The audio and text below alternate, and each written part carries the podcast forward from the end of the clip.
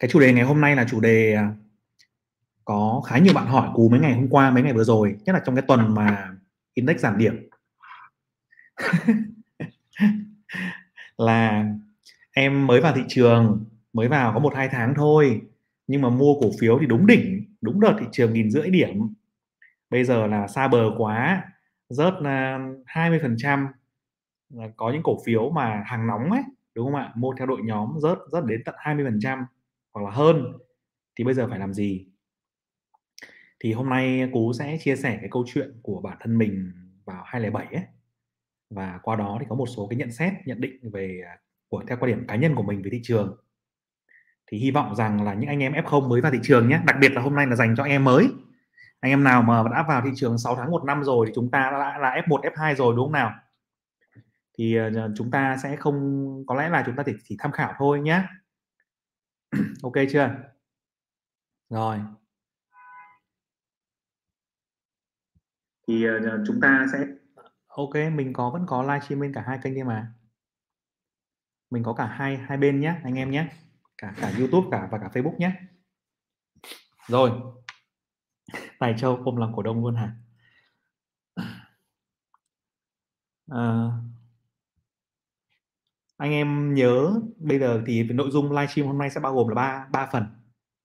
Phần thứ nhất là chia sẻ một phần cái kinh nghiệm và câu chuyện mà đu đỉnh ngày xưa của mình vào 2007 cái phần thứ hai là mình chúng ta cùng nhau đánh giá lại một số cái yếu tố uh, nội tại của thị trường theo quan điểm cá nhân của mình thôi. Mình chia sẻ và anh em có thể dùng đó để tham khảo thêm là thị trường đã đi đúng đỉnh hay chưa.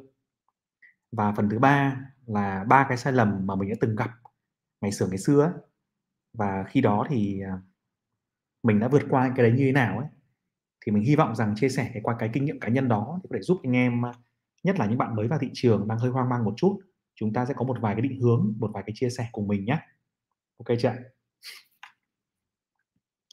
rồi, mình sẽ à, đổi lại cấu trúc một tí. Đây ok. Anh em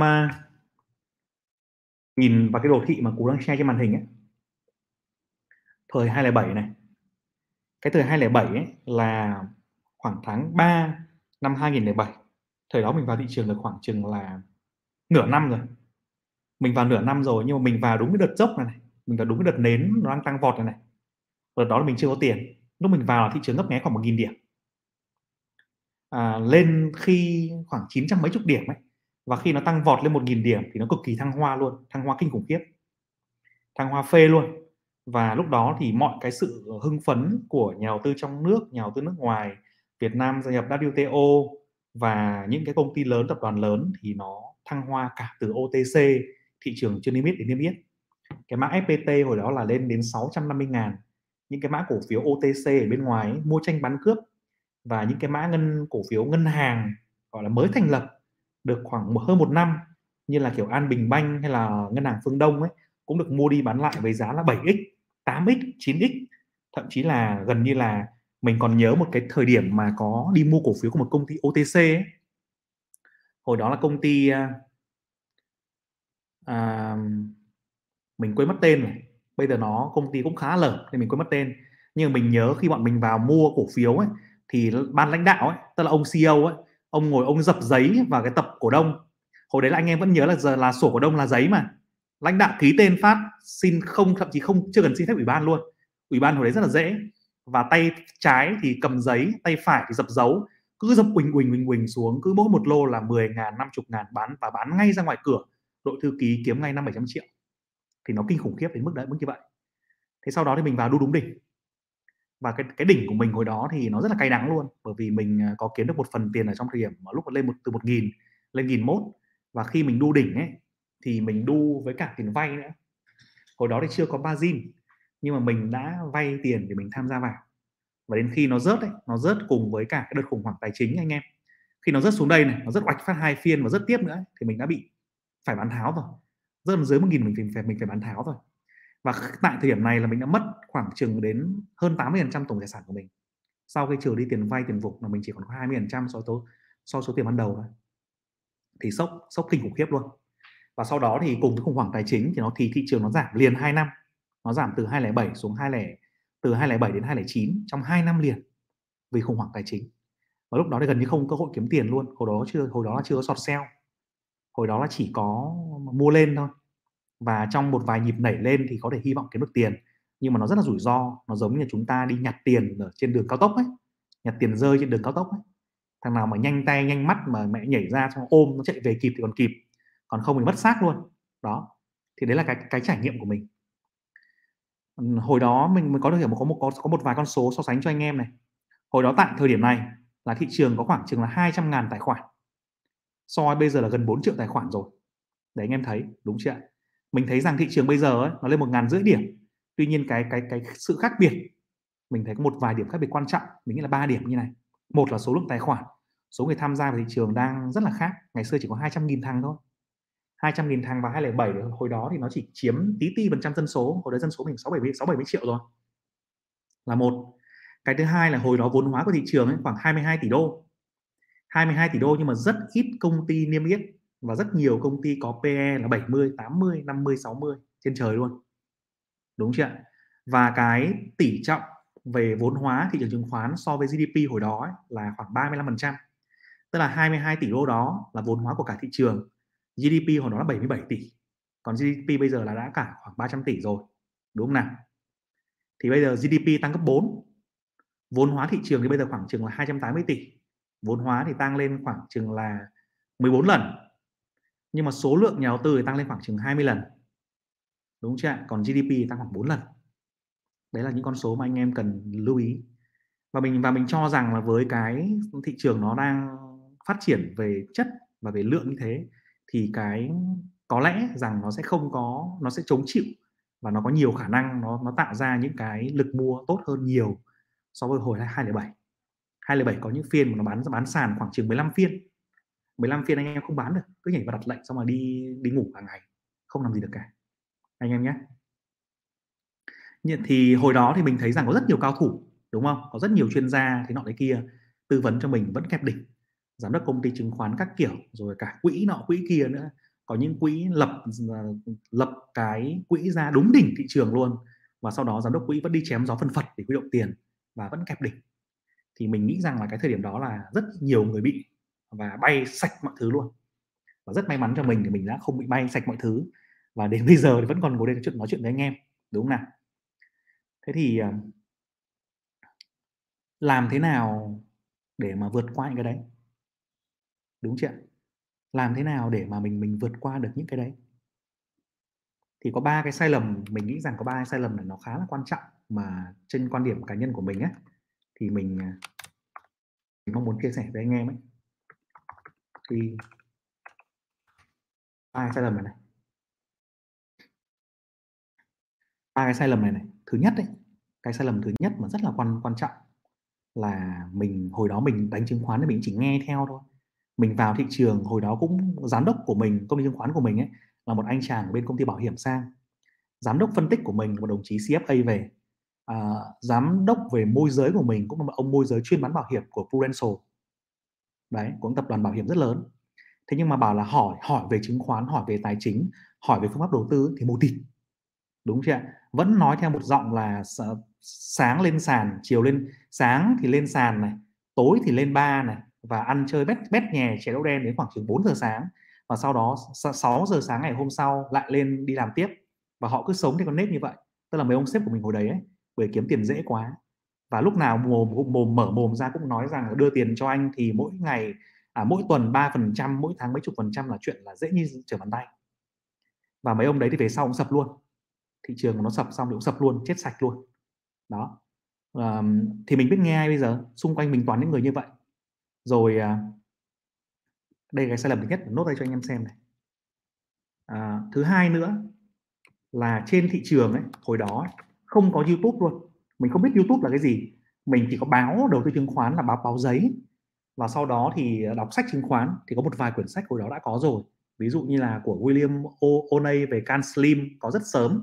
Và chính vì điều điều đó cái phương pháp Can Slim thì trở thành rất rất là nổi tiếng trong cái giới à, chứng khoán Việt Nam vì nó có sớm đúng không nào? Rồi Nicolas Davas vân vân đúng không? Thế thì vân vân. Thế thì khi mình đọc sách này khi mình đi tìm hiểu chuyên gia vân vân các kiểu này thì mình thấy bắt đầu là mình thấy mình đánh chứng khoán mẹ như một thằng điên. Mình có biết cái gì đâu mình đánh. Mình đi vào thị trường như là một con bạc. Mình thấy người ta mua bảo mua con này thì mình mua theo. Mình thấy người ta bảo bán con kia thì mình bán theo. Và mình chẳng biết định giá một cái gì cả. Chỉ biết đọc mỗi PE, PB và doanh thu lợi nhuận nhưng mà mình không biết so sánh với nhau. Tức là mình biết đọc tên những cái đấy nhưng mình không biết thế nào là tốt, mình không biết so với ngành, mình không biết kể câu chuyện kinh doanh của nó. Thì cái phần đó mình đang có một cái video sắp ra là hướng dẫn cho anh em biết cách phân tích theo phương pháp giá trị của một cổ phiếu từ A đến Z. Anh em chịu khó chờ video đấy ra. Thì đấy là những cái mà mình thấy rằng hồi đầu không có ai chỉ cho mình cả. Mình rất là bực mình, rất là khó chịu với phần đấy. Nó thấy, thì từ cái việc mà không có phương pháp của riêng mình đấy mới mình bắt đầu mình nhận ra cái sai lầm này. Và từ đó thì học mỗi người một ít và tìm ra phương pháp của riêng mình cứ càng học càng làm và rút kinh nghiệm thì dần dần nó khoảng chừng hơn một năm sau hơn một năm sau thì bắt đầu rất là tự tin để quay trở lại và kiếm lại tiền. Đó là phần thứ nhất. À, đấy là cái sai lầm thứ nhất nhé là không có phương pháp của riêng mình. Thì cái phần này ấy, mình à, rất là mong các bạn F0 mới vào thị trường ấy mà đặc biệt là anh em nào đã đang hoang mang ấy chúng ta hãy nhớ rằng thị trường này có muôn vàn nhà đầu tư đúng không? Thị trường này vô cùng rộng lớn và có nhiều kiểu kiếm tiền có nhiều phong cách đầu tư. Có anh em thì đầu tư kiểu tích sản. À, không quan tâm đến thị trường tăng hay giảm chỉ cần mong muốn một kênh đầu tư lâu dài và bỏ tiền nhàn rỗi vào. Đầu tư có thể vào ETF có thể vào cổ phiếu tăng trưởng. À, có anh em thì đầu tư vào kiểu như là quản là đầu tư đầu tư giá trị lựa chọn những công ty thật là tốt và tìm kiếm thời điểm thị trường sụt giảm để mua để tích lũy và theo dõi nó review nó 6 tháng một năm thì có anh em thì lại đầu tư hàng nóng, rất là tự tin, lướt sóng được. Nhưng mà họ lại rất giỏi về mặt phân tích, đúng không? Họ giỏi về mặt câu chuyện, họ giỏi về mặt phân tích kỹ thuật và nhạy bén với thị trường. Họ vào được, họ ra được. Và họ làm được tốt việc của họ, nhất là phần quản lý vốn. Thì có anh em lại làm được chứng khoán phái sinh, rất là giỏi chứng khoán phái sinh. Là đánh dài hạn thì không cần khe, thị trường xuống họ cũng không quan tâm, thị trường lên họ cũng không quan tâm. Chỉ cần thị trường lệch pha, thị trường lệch nhịp, thị trường có mô hình là họ kiếm tiền tức là mình phải hình dung là trên thị trường có rất nhiều cách kiếm tiền. Đấy là về đầu tư nhé thế còn có anh em thì đi làm dịch vụ. Có anh em đi làm tư vấn. Có anh em đi làm uh, đi làm kênh ờ, tin tức đúng không? Thậm chí cả làm kênh youtube chia sẻ ờ, chia sẻ như mình. Nhưng mà làm youtube thì kiếm tiền nó không có được bao nhiêu. Nhưng mà có thể hỗ trợ cho anh em các công việc khác nếu mà anh em làm về dịch vụ. Rồi gì nữa? Rồi rất nhiều kiểu kiếm tiền. Thì chúng ta lời khuyên cho các anh em mới vào ấy, trong cái trường hợp này ấy, là chúng ta hãy thử ngẫm lại một chút, xem là cái thế mạnh của mình là cái gì. Ví dụ, anh em chuyên về làm môi giới chứng khoán thì anh em hãy tập trung vào làm môi giới đừng có đánh đấm. Nếu anh em làm đầu tư thì anh em hãy tập trung vào phân tích, tập trung vào rèn rũa kỹ năng đầu tư, nhận định của mình. Chứ đừng có đi lan man, vừa làm phân tích ờ, đầu tư, lại vừa làm môi giới, lại vừa làm dịch vụ. Đúng chưa thế còn anh em nào mà mới vào, không có thời gian tham gia. Chúng ta là dân văn phòng, việc bận như núi bây giờ lại vào chứng khoán, đua lên đua xuống, đánh đấm cùng thị trường, làm gì có thời gian, đúng chưa? Mà không có thời gian rồi thì chỉ đánh lên đánh xuống làm sao được? Không có thời gian rồi làm sao theo dõi thị trường được? Lại chỉ có đánh qua mồm người nọ, qua phi gúp nọ gúp kia, thì chắc chắn là mình sẽ không thể bền được. Thì hay là mình chuyển sang đánh kiểu tích sản đi, mình chuyển sang đánh kiểu phương pháp giá trị đi, thì chúng ta phải chọn một cái phương pháp ở đây, nó phù hợp với quỹ thời gian của mình, nó phù hợp với thế mạnh của mình, nó phù hợp với quan điểm rủi ro của mình nhé và chúng ta điều chỉnh cái kỳ vọng một chút. Chứng khoán là một nơi kiếm tiền rất là tốt trong dài hạn nhưng mà nếu mà ngắn hạn anh em muốn kiếm tiền ấy thì cái việc đầu cơ đó đòi hỏi rất nhiều kỹ năng và chúng ta phải rèn luyện. Đúng như nào? Giống như rất nhiều anh em học về hòa phái sinh của cú xong có một số anh em đánh rất thành công nhưng một số anh em đánh xong thì vẫn cháy tài khoản vài lần. Chuyện đấy rất là bình thường. Thì những cái kỹ năng đó nếu mà chúng ta cảm thấy chúng ta chưa chín thì chúng ta phải rèn cho nó chín. Còn nếu mà chín rồi thì là câu chuyện là chúng ta đã, đã trưởng thành nhưng mà nó phải có cái tố chất của bản thân mình và nó phải trải qua rèn luyện nhé. Đấy. Thì cái điều đầu tiên là chúng ta hãy nhớ, hãy hãy à, đánh giá lại bản thân và lựa chọn một cái phương pháp nào mình cảm thấy phù hợp nhất nhé. Rồi. Cái điều thứ hai này. Cái điều thứ hai của mình hồi đó là mình rất mất thời gian cho một cái việc như này.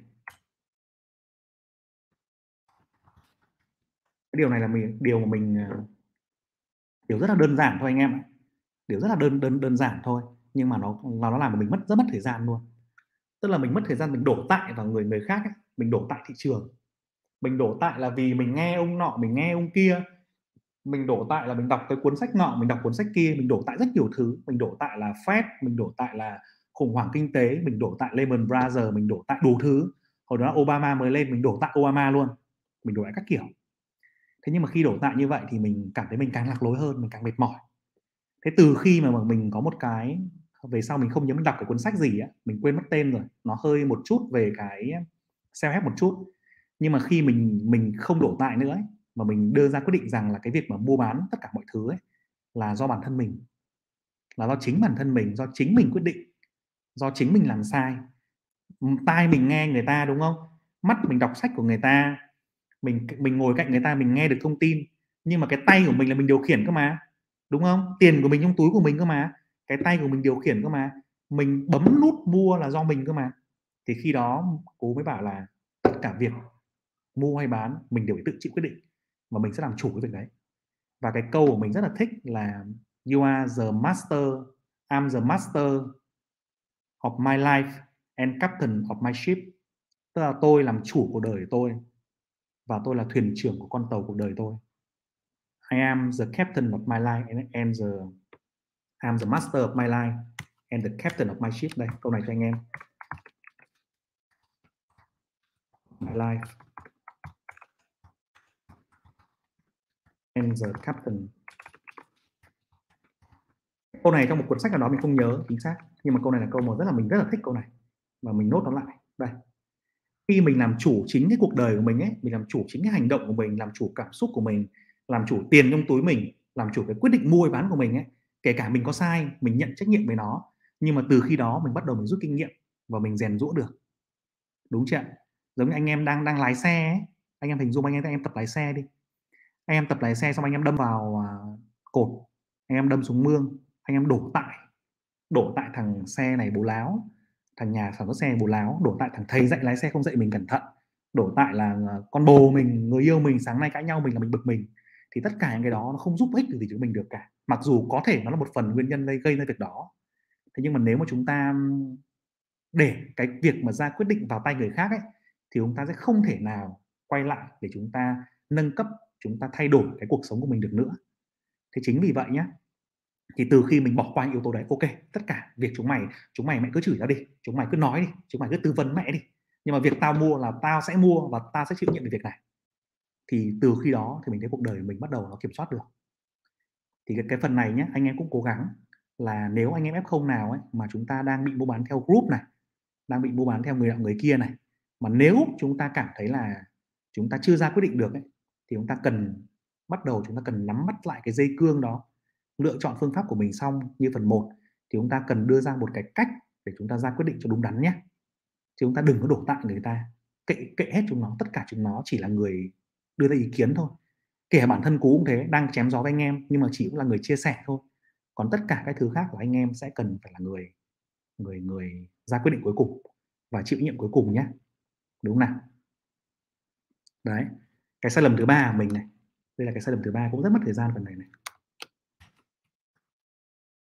Là mình gặp rất à, phần 3 chứ sorry không phải phần 2 là phần 3 này. Là mình gặp rất nhiều chuyên gia dởm trên thị trường luôn. Vì mình hồi đó mình hoang mang mà anh em. Mình rất hoang mang luôn mình à, lỗ rất nhiều tiền. Mình bị choáng luôn đấy mình mất ngủ đến một tuần. Mình mất một ngủ một tuần kể từ khi mà tài khoản mình mất 80 phần trăm. Sao anh em biết mình làm gì mình mình tỉnh lại không? Và mình làm gì mình ngủ được không? Hồi đó thì mình lại có một cái may mắn hồi bé mình cũng hay đọc sách thì mình có mình bị choáng quá mình không biết làm nào cả mà hồi đó lại sống xa nhà nữa. Thế là mình có nhớ lại một cuốn sách mà một cuốn sách cũng, cũng rất là buồn cười không liên quan gì cả nhưng mà có thể một số anh em cũng tầm tầm uh, lớn lớn tuổi một chút hay đọc là cuốn cuốn theo chiều gió. Cái cuốn cuốn theo chiều gió đấy ấy, anh em nhớ nhân vật Scarlett O'Hara không?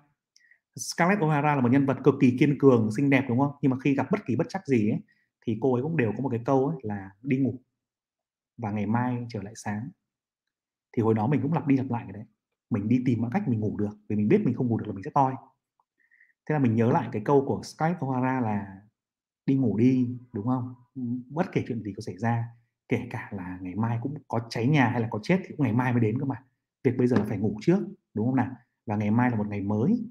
Ngày mai trời lại sáng, ngày mai là một ngày mới hoàn toàn. Đó thế xong mình đi học thêm một số cách để cách cách thở ấy cách cách như kiểu làm cách tập thở để thư giãn ấy thì từ khi đó mình ngủ được. Và mình ngủ được xong thì mình bắt đầu mình làm lại mọi thứ như là mình đang chia sẻ ở trên ấy.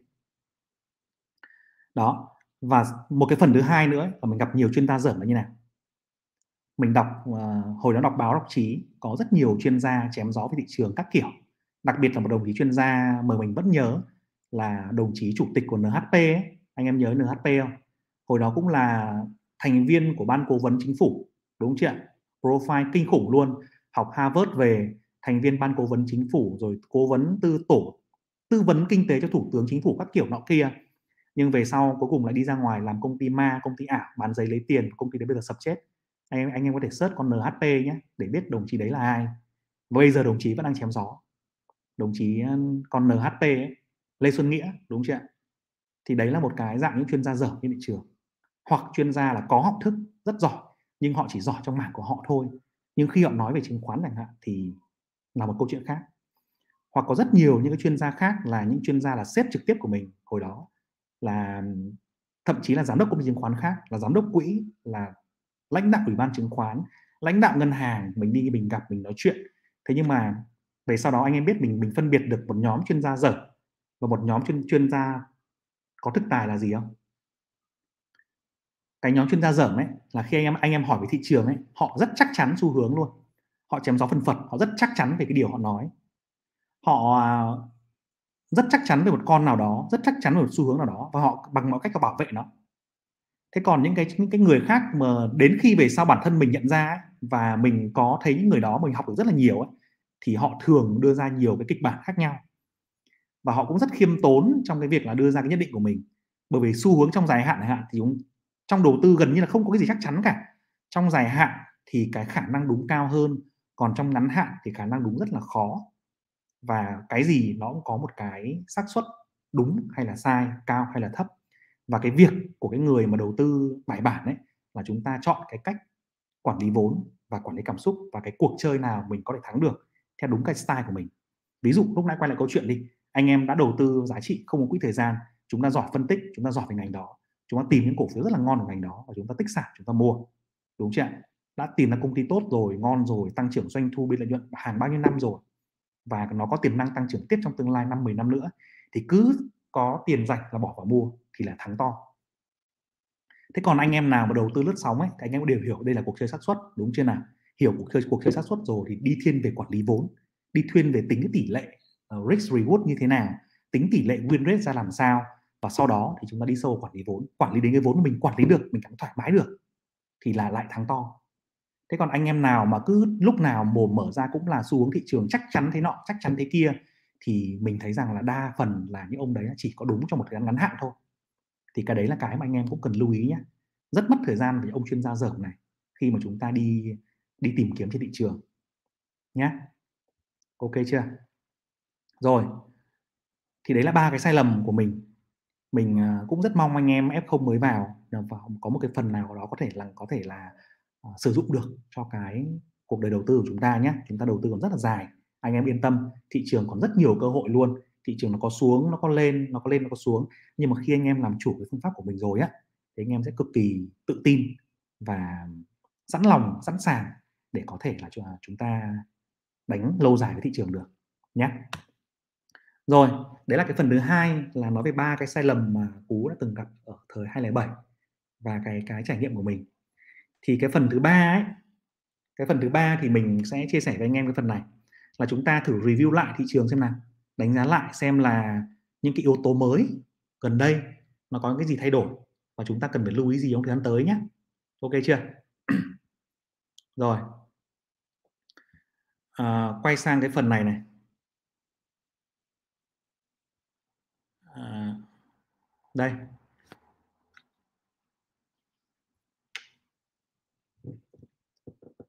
Mình nghĩ rằng có ba cái yếu tố trong phần này mà mình sẽ cần chia sẻ với anh em. Đúng không ạ? Ba cái yếu tố trong phần này. Thanh khoản trong mấy ngày hôm nay thì đang bị giảm. Về mấy yếu tố kỹ thuật thì là về dòng tiền đang bị yếu. Đấy là một vấn đề cần phải để ý. Tại sao nó yếu như vậy? Thì cái cách của mình là mình hay đi về cái những cái fundamental trước phân tích cơ bản trước. Nếu mình nhìn nhìn nhận rằng nó đủ tốt thì bắt đầu mình mới dùng kỹ thuật. Thì chúng ta đều nhìn nhận rằng là gần đây có hai cái thông tin là về ờ, biến thể. Thì biến virus covid thì mình nghĩ rằng nó không còn quan trọng nữa đúng không? Bỏ bỏ tạm thời bỏ qua cái đấy. Nhưng mà cái quan trọng thứ hai ấy là cái dòng tiền của khối ngoại dòng tiền nước ngoài ấy, thì đang có khả năng chịu áp lực khi mà Fed tăng lãi suất nhanh hơn dự kiến. Và đặc biệt là ngày 14 ngày 15 này này trong cái buổi họp gần ngày giữa tháng 12 thì có nhiều khả năng là sẽ nói về câu chuyện đấy. Thì anh em sẽ cần quan tâm nhé. Đây này, đây là cái lịch học của của Fed nhé. Lịch học của Fed, anh em cần chú ý cái lịch học ngày 14 và ngày 15 thì tại cái ngày đó mình tin rằng là Fed sẽ đưa ra những cái hoặc là trước ngày đó, hoặc là chậm nhất là vào trong ngày đó, thì Fed sẽ đưa ra một cái điều chỉnh nào đó về cái lộ trình tăng lãi suất. Nếu mà Fed đưa ra cái lộ trình tăng lãi suất nó nhanh hơn bình thường và nó quá nhanh ấy, mà thị trường phản ứng tiêu cực ấy thì có lẽ là dòng vốn ngoại sẽ bị chịu áp lực. Đúng chưa thì chính đây là một cái dạng thông tin vĩ mô mà thị trường đang chờ đợi. Thị trường đang chờ đợi nhé. Nên là nó không dám phản ứng mạnh. Bởi vì nếu mà phản ứng mạnh bây giờ thì nhớ chúng ta đi hớ thì sao? Đúng không ạ? Thì đây là một cái thông tin quan trọng nhất trong cái tuần tới mà chúng ta cần phải à, chú ý nhé. Ok chưa? Đó. À, mình mình mình thì mình nghĩ theo quan điểm cá nhân của mình nhé thì mình tin rằng là cái điều này là Fed sẽ làm sẽ tăng bởi vì là giá lạm phát đang tăng cao, giá năng lượng tăng cao khiến cho lạm phát tăng cao và Fed sẽ tăng lãi suất nhanh hơn cái lần trước mà Fed nói, ví dụ như là ba lần trong năm 2023 chẳng hạn. Nhưng bây giờ có thể họ sẽ tăng lên một lần hoặc là hai lần ở năm 2022 và 2023 tăng cao hơn. Nhưng mà họ sẽ đưa ra một cái lộ trình rất là cụ thể. Và khi cái thông tin đó ra hạn, nếu trong trường hợp nó không vượt quá cái sự lo sợ của thị trường thì mình tin rằng thời điểm đó là cái thời điểm mà thị trường nó sẽ điều chỉnh xong. Giả sử thôi nhé đấy là giả sử theo cái cách đánh về vĩ mô ấy, là bây giờ thị trường đang phản ứng dần rồi. Và nếu tại thời điểm đó mà Fed không đưa ra một cái gì đấy nó quá khủng khiếp thì có thể là xong. Nhưng mà trường hợp thứ hai là nó đưa ra một cái việc là tăng lãi suất 4 lần trong năm 2022 thì oảng thì toi. Nhưng mình nghĩ rằng là Fed bây giờ nó sẽ không đưa ra kiểu như vậy nó không đến mức diều hâu như vậy. Đấy là quan điểm cá nhân thôi anh em có thể xem review này và theo dõi thêm nhé.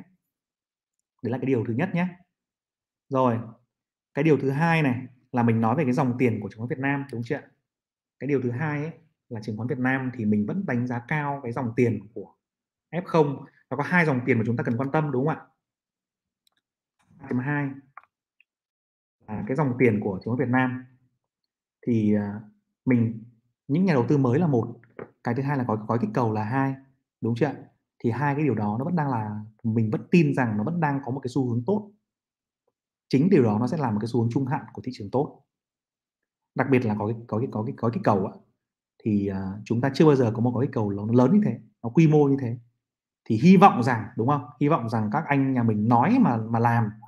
Chứ bây giờ nói xong mẹ đưa anh em ra chợ xong mang con bỏ chợ bảo thôi anh không biết cầu nữa đâu anh sợ lạm phát nắm lắm thì bỏ mẹ đúng không? Lúc đấy thì chết lúc đấy thì oảng luôn. Nhưng mà mình nghĩ rằng chắc là ờ, ờ, người lớn rồi ai làm thế đúng không? Thì mình mình tin bằng hai vào hai cái điều này. Nhà số tài khoản mở mới thì vẫn yên tâm rồi và có kích cầu thì vẫn còn đang được đưa ra và nó chính là một cái tiềm năng trung hạn và dài hạn của mình trong một hai năm tới. Đúng thế nào? Chính vì vậy đúng không ạ?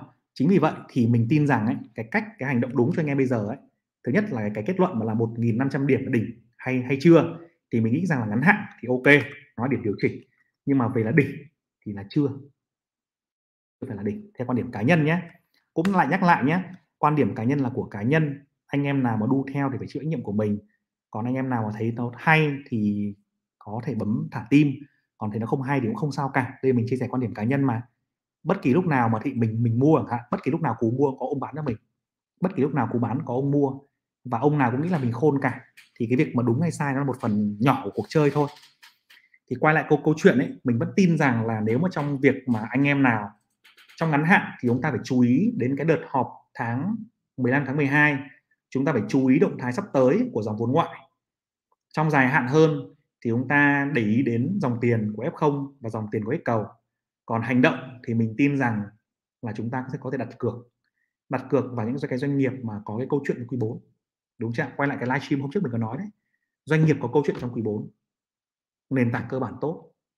Và mua khi thị trường điều chỉnh thị trường điều chỉnh khoảng chừng 15% với những doanh nghiệp ngon thì mình nghĩ rằng đấy là cơ hội để mình tích lũy thêm đúng không ạ? Đấy thì đấy là cái cái ý kiến cá nhân của mình. Thì anh em có thể tham khảo cái view như này nhé ok chưa? Còn à, đây là cái cái phần mà rồi. Thì đấy là hy vọng rằng à, cái phần ngày hôm nay có thể giúp cho một số anh em nào mà F0 mới vào một tháng hai tháng mà đang đu đỉnh ấy lỡ đu đỉnh đúng không ạ? Mà đang xa bờ quá thì chúng ta bắt đầu chúng ta có thể à, có một cái gợi ý nào đó để bình tâm trở lại và từ từ tìm tìm kiếm cái phương pháp kiếm tiền bền vững cho mình nhé. Ok chưa? Rồi, thì bây giờ mình sẽ quay sang trả lời một số câu hỏi của nhiều anh em quan tâm nhé. Rồi.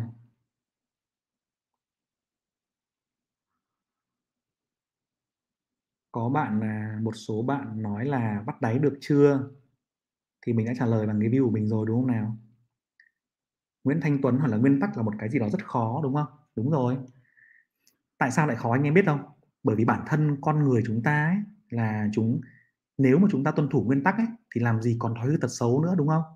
Nếu mà chúng ta tuân thủ nguyên tắc thì làm gì có bị béo phì nữa hay là bị ờ, hút thuốc lá nữa? Vì chúng ta biết những cái điều đấy xấu nhưng mà chúng ta cứ làm chúng ta biết là nhậu, nhậu nhẹt uống bia rượu là xấu chúng ta cứ nhậu. Chúng ta biết đi chơi là xấu chúng ta cứ đi chơi. Bởi vì cái cái bản thân chúng ta bị cám dỗ kinh khủng khiếp trong người chúng ta có hai thứ có hai hai thứ. Một thứ là cái cái con quỷ cám dỗ đấy. Nó suốt ngày nó rủ dê mình đi chơi mà nó làm mình rất là sung sướng mình không thể từ bỏ được. Và cái phần thứ hai là con người lý trí của mình.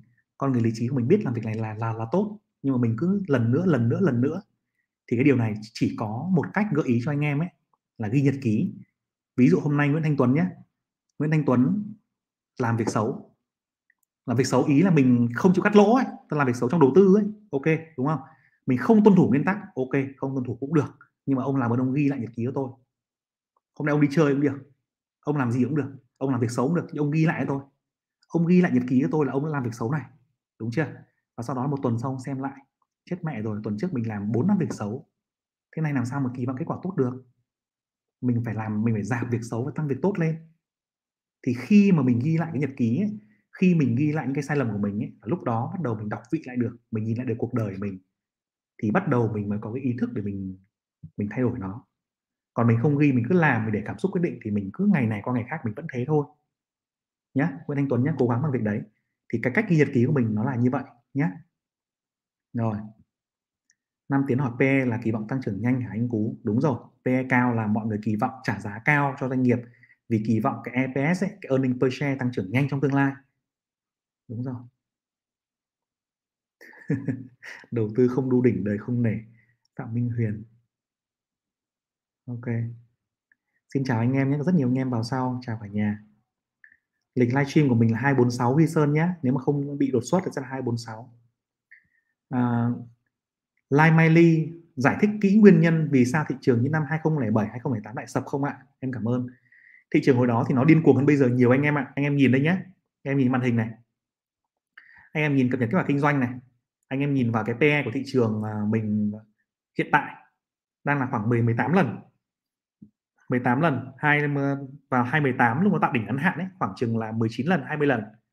Vào tháng tháng 1 năm nay, lúc lúc mà mới Tết ra ấy vào tháng 1 và tháng 4 ấy thì nó khoảng chừng 20 lần. Nhưng bây giờ thì nó khoảng chừng 10 18 lần. Tại vì là một số doanh nghiệp lớn mà có kết quả kinh doanh rất là ngon đúng chưa nào? Và nó hợp lý ở mức cũng là chấp nhận được. Nhưng mà anh em phải nhớ thị trường hồi 2007 ấy, PE của nó cao vãi đái luôn nó cao bốn năm chục lần luôn. Thậm chí có những cổ phiếu PE đến cả trăm lần rất là bình thường. Cổ phiếu blue chip ấy. Định giá một cách vô lý. Và cái thứ hai nữa là hồi đó có khủng hoảng tài chính toàn cầu khủng hoảng tài chính toàn cầu thì nhiều doanh nghiệp của Mỹ còn rất đến 90 phần trăm. Huống chi là mình mình chịu làm sao nổi. Ấy. tức là trong một cái cơn sóng điên cuồng của đại dương như thế, có rất nhiều quốc gia phá sản, đúng chưa có Ireland phá sản, rồi Tây Ban Nha, rồi Hy Lạp, vân vân, các kiểu phá sản và phải tái cấu trúc nợ. Thì một cái quốc gia bé xíu như mình mới vào WTO làm sao mà chịu nổi. Thì đấy là nguyên nhân nguyên nhân chính. Có, mình có hai nguyên nhân chính. Một là định giá của mình quá bong bóng, quá hai quá cao tại thời điểm đó và hai là khủng hoảng tài chính toàn cầu. Thì hai cái điều đó mình mình thấy rằng bây giờ nó cũng chưa đến mức ghê gớm quá. 18 nhé đúng không? Anh em nhìn mặt bằng chung là 10 làm 18 nhưng mà anh em cũng phải nhìn là có rất nhiều cổ phiếu ảo trên thị trường ấy. PE có đến cả nghìn mấy. Khi mà chúng ta dùng bộ lọc cổ phiếu ấy đúng không? Chúng ta xem PE ấy, trong cái phần là đây này tiện ích này bộ lọc này. Anh em nhìn PE PE cao vãi trưởng luôn thì chuyện đấy chuyện bình thường đúng không nào? Đây định giá à, tín hiệu kỹ thuật DE cổ tức. Đây em nhìn PE đi. P trên E đi. Có những cổ phiếu P trên E cực kỳ cao luôn. Mình kéo thử lên đây. PE từ à, 50 đi là 50 là vô lý rồi đúng không anh em? Cái 50 nhá. 50 đó 50 vẫn có 213 mã. Từ 50 trở lên trong đó có những mã PE cao đến 1009 anh em ạ. Thì thị trường nó vẫn có những cái con PE cao kinh khủng khiếp, vô lý. Đúng chưa 30 đi 30 trở lên là rất là cao rồi. Thì có 320 mã PE 30 rất là cao. Đó.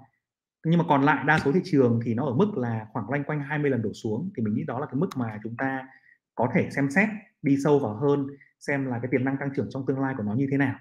Đúng chưa ạ? Từ 20 trở lên thì khoảng 475 mã, anh em xem này. 475 mã PE 20 trở lên, đúng chưa nào? Thì đây là cái điều mà chúng ta có thể, nên mình nghĩ rằng những cái câu doanh nghiệp ấy, có câu chuyện ấy, câu chuyện tức là lợi nhuận quý 4 đột biến ấy, về về dự phóng về lợi nhuận, dự phóng về doanh thu ngon và tiềm ẩn một vài câu chuyện hay cho về ngành thì vẫn là cái cơ hội, đúng chưa và khủng hoảng tài chính bây giờ nói ra thì nó hơi sớm quá, mình nghĩ rằng là là không. Ít nhất là trong vòng vài tháng tới và đến khi mà chủ tịch Fed bây giờ vẫn còn giữ, bộ máy bây giờ vẫn còn giữ, thì mình nghĩ rằng là nó sẽ không đâu nhé ok Nam Minh Hiện nay em đang cast 100% vì thấy thị trường đang nóng và có nguy cơ điều chỉnh. Em mới tham gia 3 tháng, lên luôn quan niệm không để mất tiền. Đúng rồi. Anh em hãy nhớ nhé là chúng ta có rất nhiều phương pháp, đúng không nào? Chúng ta có rất nhiều phương pháp đầu đầu tư. Cũng giống như là đi đi đánh nhau trên trong võ lâm ấy, có rất nhiều môn phái. Nhưng mà cái chúng ta cần học là chúng ta tự tin và chúng ta rèn luyện phương pháp của mình cho nó lên đến đỉnh cao ấy, thì chúng ta sẽ rất là thành công. Đó. Và nhớ câu này nhé nhớ là master of my life nhé và captain of my ship. Anh em chính là chủ cuộc đời của anh em. Anh em chính là chủ tài khoản của mình. Anh em có thể nghe anh em có thể ngóng người này có thể nghe người kia. Nhưng mà cái việc mà trước khi bấm nút ấy trước khi bấm vào nút mua ấy, hoặc bấm nút bán ấy, thì hãy nhớ là mình bấm, chứ không phải là ông nọ ông kia bấm, nhé. Rất quan trọng đấy. Ừ. đồng Nam Văn Nông nói rất đúng này.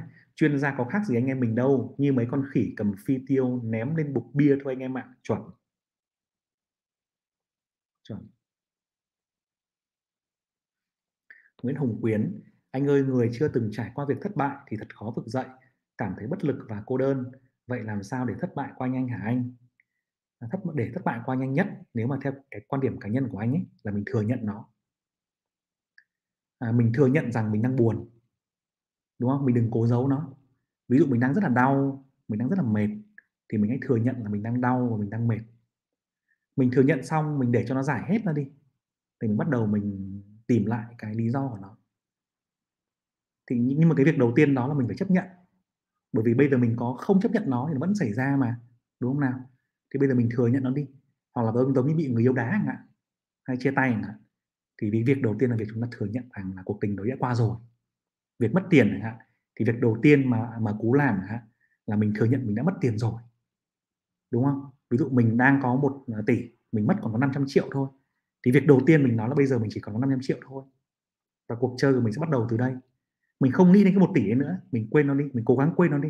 Bảo là quên thì dễ, nhưng mà mình mà nói quên quên nhiều quên nhiều quên nhiều nó quên liên tục, thì từ từ mình sẽ giải quyết được. Tức là mình bắt đầu mình start lại một cái mới hoàn toàn luôn. Đêm nay mình ngủ và ngày mai là một ngày mới.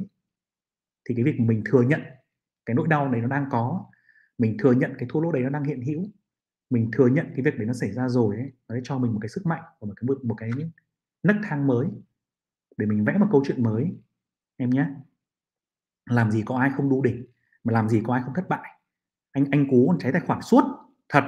Anh cú đánh phái sinh rồi là đánh vàng ngày xưa cháy suốt tài khoản. Anh cú có một ngày mà đánh uh, có một ba ngày cháy ba cái tài khoản.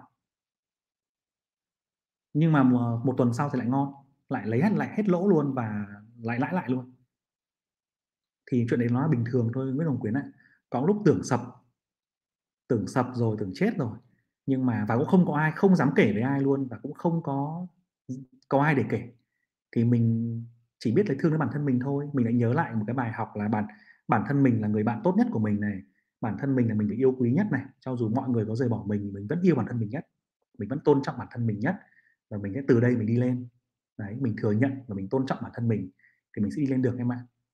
Nhé không có ai là không trải qua cái đấy cả. Bất kỳ ai ai càng thành công thì càng trải qua nhiều khoảnh khắc như thế nhé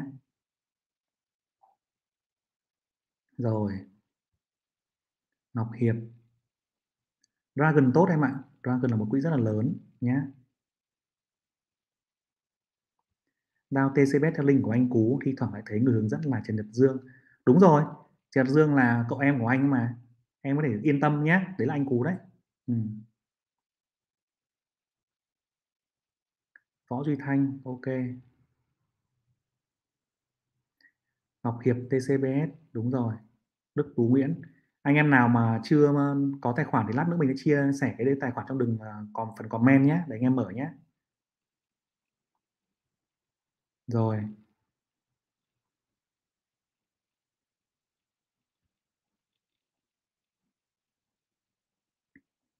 Cái chứng quyền này thì anh lại chưa chưa nghiên cứu Phạm Ngọc Lan ạ, à, anh không dám có ý kiến được cho em. Ngọc Đinh Nguyễn có rất nhiều cái video về lọc cổ phiếu trên app trên kênh của anh ấy. Ngọc Đinh Nguyễn có thể vào trang chủ và search lọc cổ phiếu nhé. Có nhiều phương pháp anh đã post lên video hướng dẫn rồi đấy.